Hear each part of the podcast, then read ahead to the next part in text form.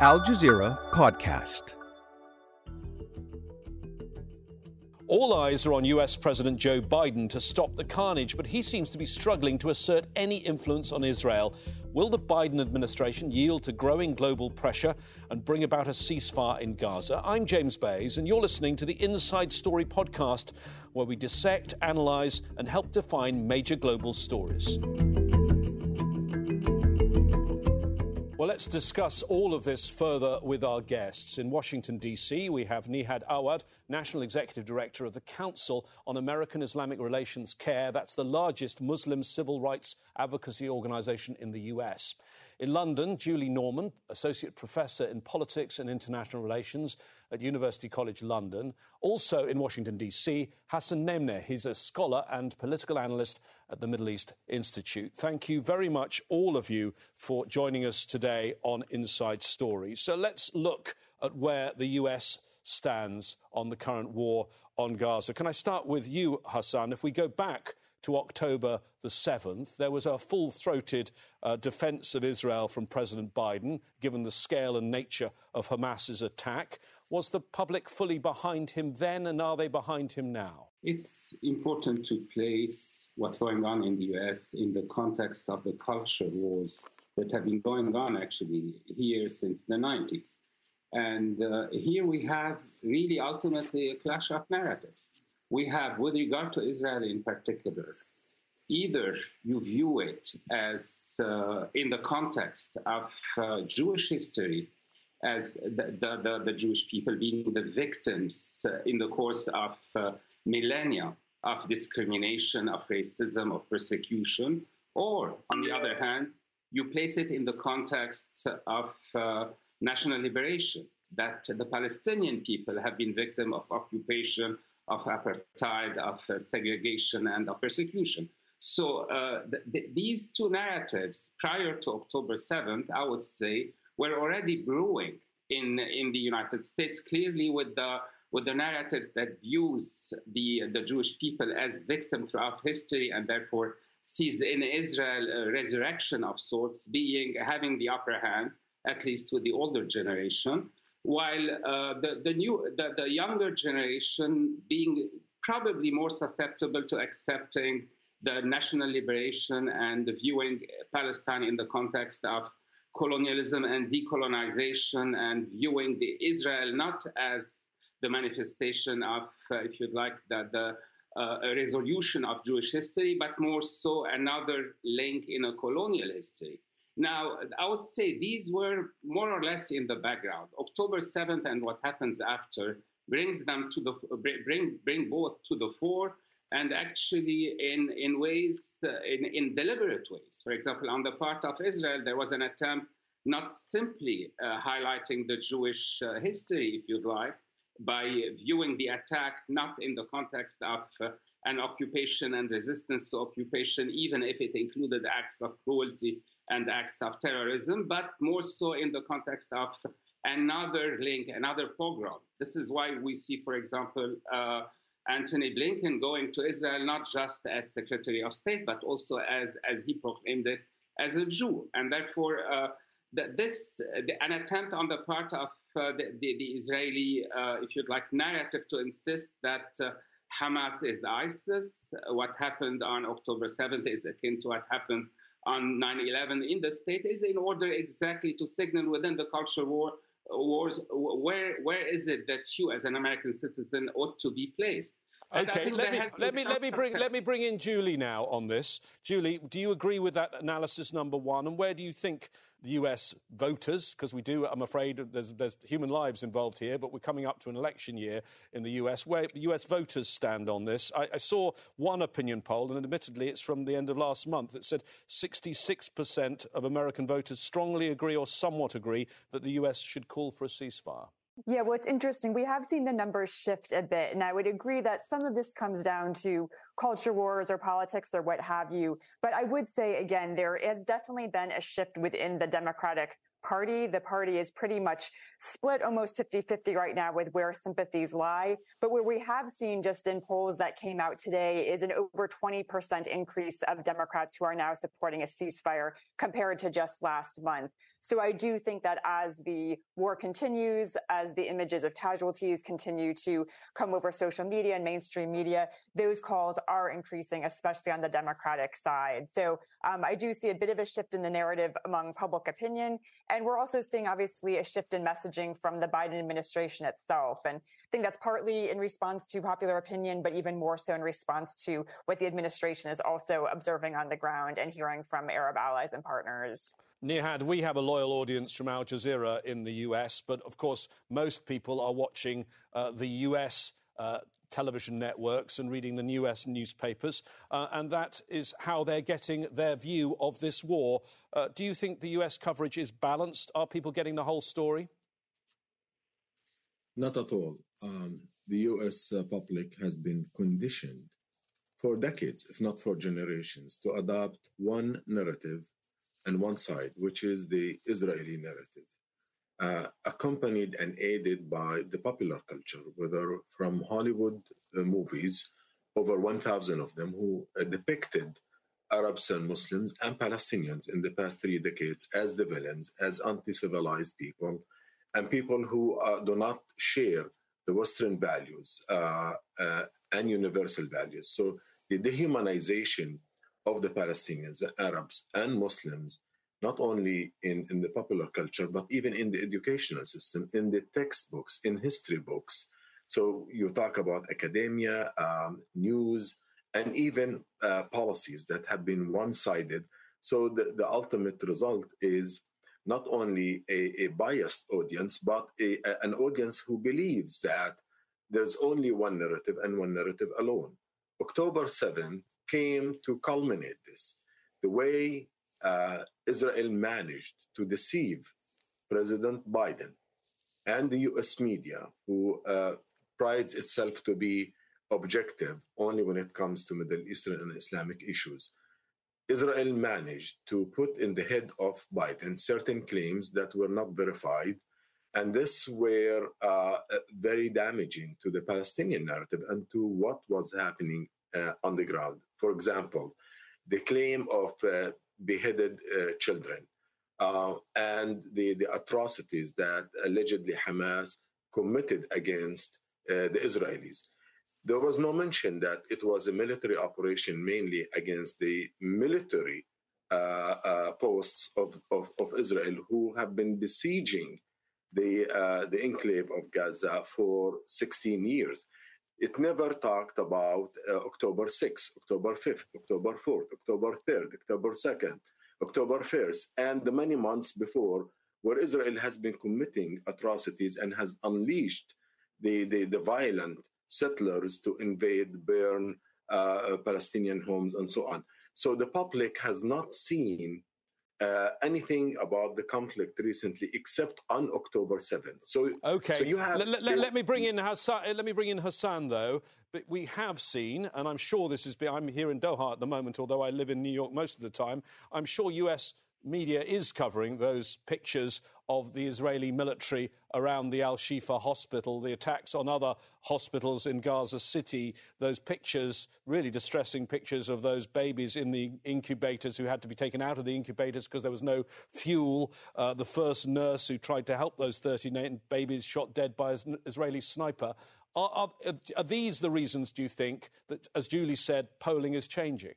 Absolutely. I mean, we, we have to keep in mind here, yes, there are influence operations in progress on the part of Israel, on the part of uh, uh, the opponents of Israel, but let's not insult the intelligence of the American viewer along the lines that uh, ultimately, yes, uh, sometimes uh, influence operations or, if you like, uh, uh, some uh, misinformation might end up uh, allowing actions such as what we're seeing in Gaza, basically uh, an actual massacre going on under the auspices of, uh, under the claim that it is uh, merely an attack on Hamas. But uh, I think ultimately, one, once provided with the, uh, the proper information, the American public is able to, to, to sort through, and it becomes the responsibility of uh, the other side to, to provide it. Yes, there's an, an edge, an advantage for Israel in here, but it's not, uh, it's not as, uh, uh, if you'd like, complete as it seems to be at times. And ultimately, uh, these images, the images of horror that are going in Gaza, have already shifted quite a bit of opinion in, in certain circles. In others, they need more clarification. And any justification of uh, the, the cruelty of Hamas, Hamas engaged in an operation that had some military aspects to it, maybe. But one cannot deny uh, that the cruelty that has happened, whether it's at the rave or in, in the various settlements. And any kind of excuse of that feeds into the whole, the whole narrative that uh, you cannot listen to the other side. So, so here it's important to underline the fact that uh, the American public watches, listens, uh, sees, and reacts accordingly. It's a question of providing these facts. There is a shift in, in opinion. I don't think that uh, President Biden was uh, railroaded into a position. He has declared himself to be a Zionist, even though he's not Jewish, long ago. And uh, his support of, uh, of the massacre in Gaza in itself is something to be questioned and to be actually, uh, he needs to be held accountable for. But that's, Julie, that's another... Uh, if I could bring in Julie now. Um, we've, we've heard um, the, talking about what's been going on around these that hospitals in Gaza City, really, really distressing. I wonder wh- whether some of this, when you hear what President Biden says on some of these things, makes him look weak. Let's just listen to what he said a short time ago. It's my hope and expectation that uh, there will be uh, less intrusive action relative to the hospital. Uh, we're in contact and we're with, uh, with the Israelis. Also, there is an effort to... Uh, Uh, take this pause to deal with the release of prisoners. And that's being negotiated as well with the Qataris that are engaged. And uh, so I remain somewhat hopeful. But the hospital must be protected. Hospitals must be protected, the U S president there. And a spokesman uh, for the National Security Council said, we do not support striking a hospital from the air. And we don't want to see a firefight in a hospital. Julie, just hours after they said all of that, the Israeli military did a raid inside the biggest hospital in Gaza City, Al-Shifa hospital. That's exactly right. And we've seen that similar dynamic several times over the last few weeks, whether it was calling for humanitarian pauses or for an increase in, in aid uh, delivery or now for the protection of the hospital. So we do hear these statements, these messages from Blinken, from Biden, from others of the administration, and yet we don't see um, Israel heeding those messages on the ground. I think for Biden, there was a, uh, a kind of a gamble that if he embraced Israel quite publicly at the start um, of, of everything after October seventh, um, that they knew he would have a little bit more leverage privately behind the scenes to give some of these messages. But as the operation very quickly unfolded, I think the administration saw very quickly that Israel was not um, going to uh, to take all the guidance that the U S thought they might, whether it was in terms of surgical strikes, whether in terms of the humanitarian aid, or now in terms of the hospital. So I think that's been a little bit damaging to the administration in terms of just really showing the um, the limitations, if you will, of the leverage that they have with Israel, even as their messaging has somewhat shifted over this last month. Nihad, so yes, Joe Biden calling for more aid to go in, and only uh, a very small number of trucks have gone in.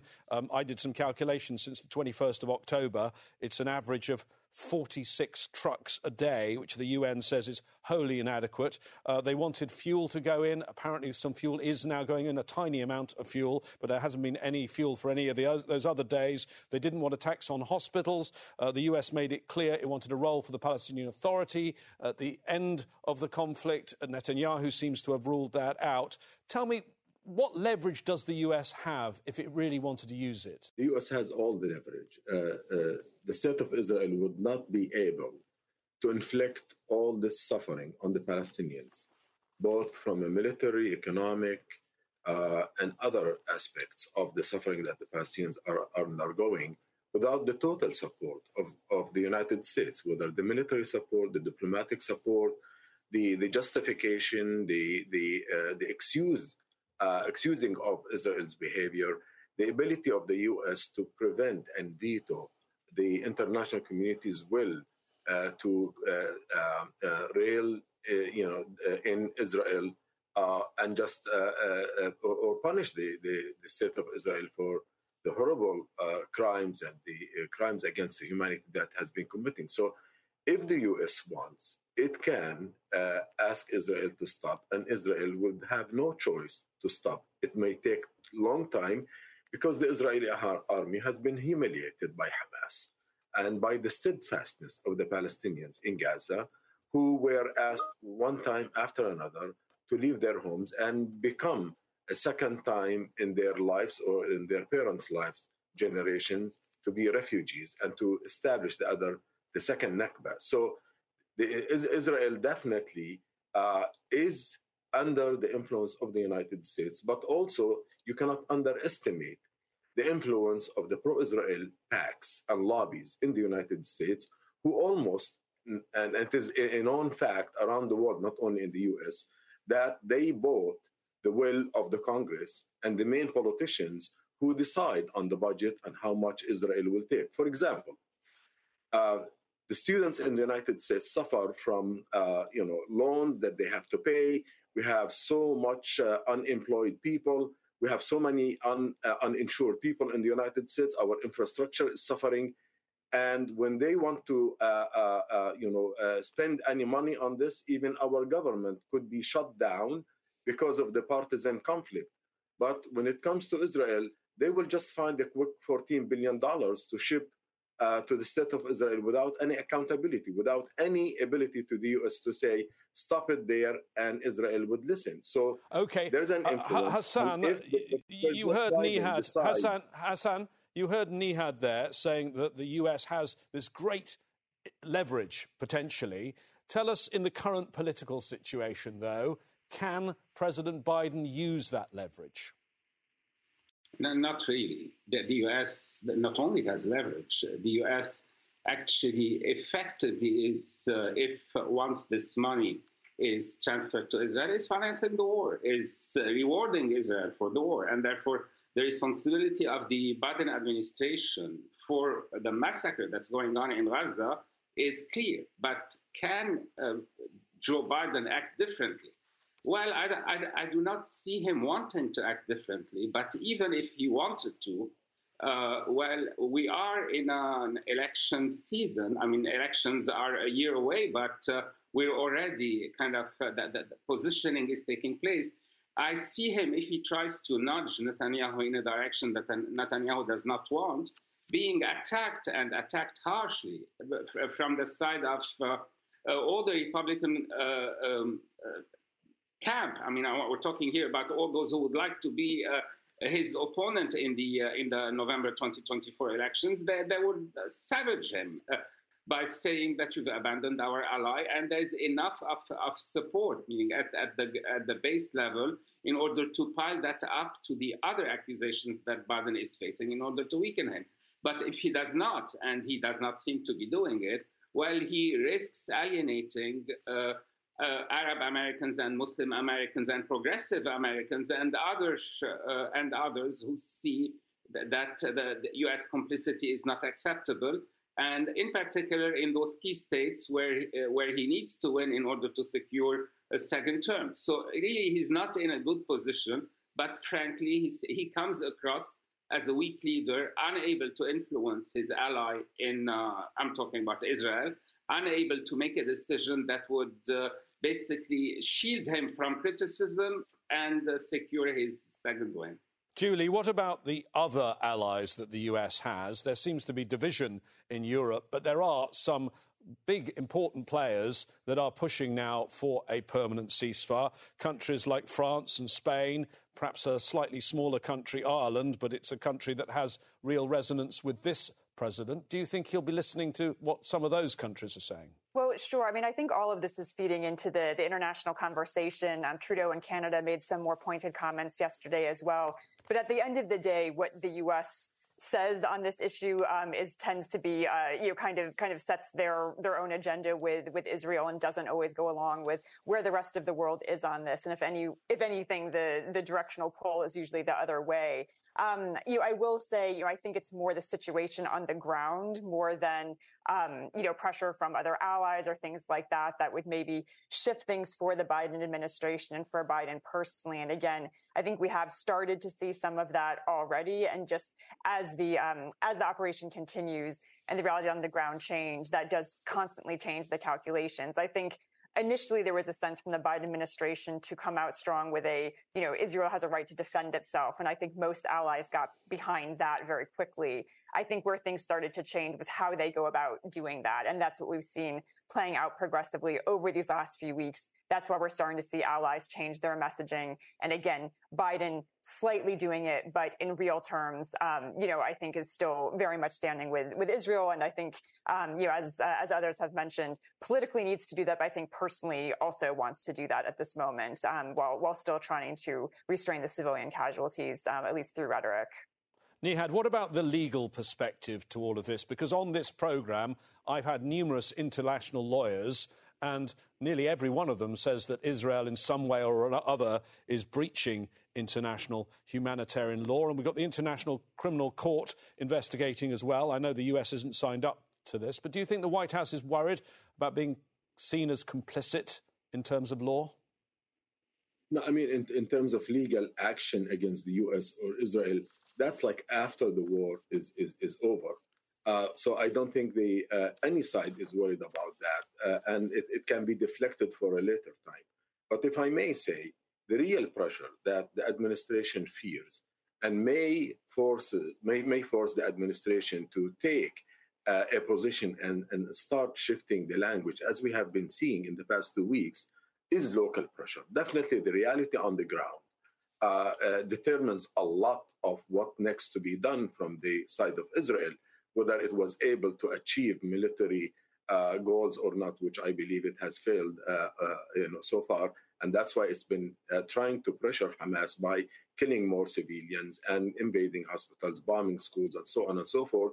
Yet the, the, the people of Gaza are still standing and they're not uh, complaining. I mean, when I say uh, they're, they're, they're not complaining, they're not turning against the Palestinian resistance. But the key pressure on the administration today is the voters, especially American Muslim voters and Arab American voters, who send a clear message to President Biden that if there is no ceasefire, you will not get votes. You will not get votes in the uh, battleground states like Arizona, Georgia, Michigan, Ohio, Nevada, uh, and so on. So that will force him to think about the interests of his party, the Democratic Party, versus the interests of Israel. When these things start to be more distinguished uh, along the lines of, you know, your own interest, you will see a different language and more pressure on the administration to exert on on, on, on Israel.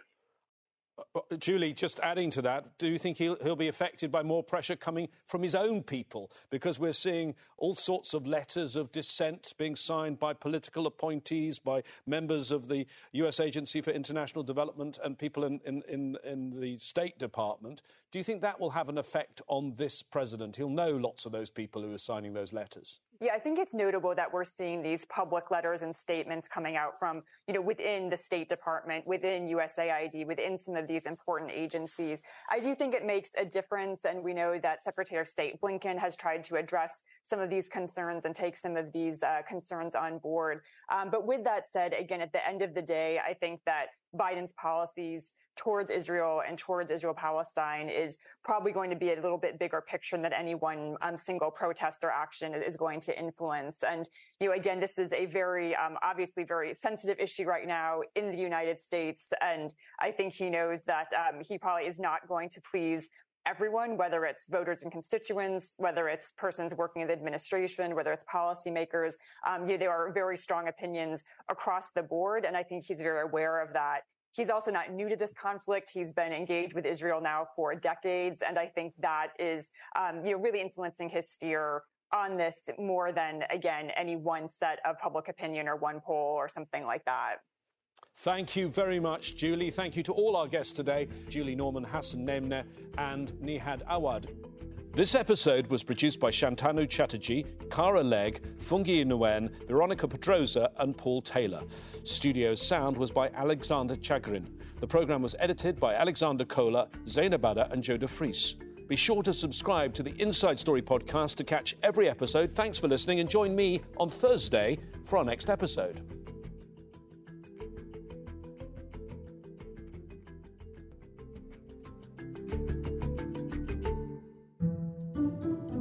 Coming up on The Take, after October seventh, thousands of workers from Gaza with legal permits were suddenly labeled illegal aliens by Israel. So what happened to them? That's The Take by Al Jazeera. Listen wherever you get your podcasts.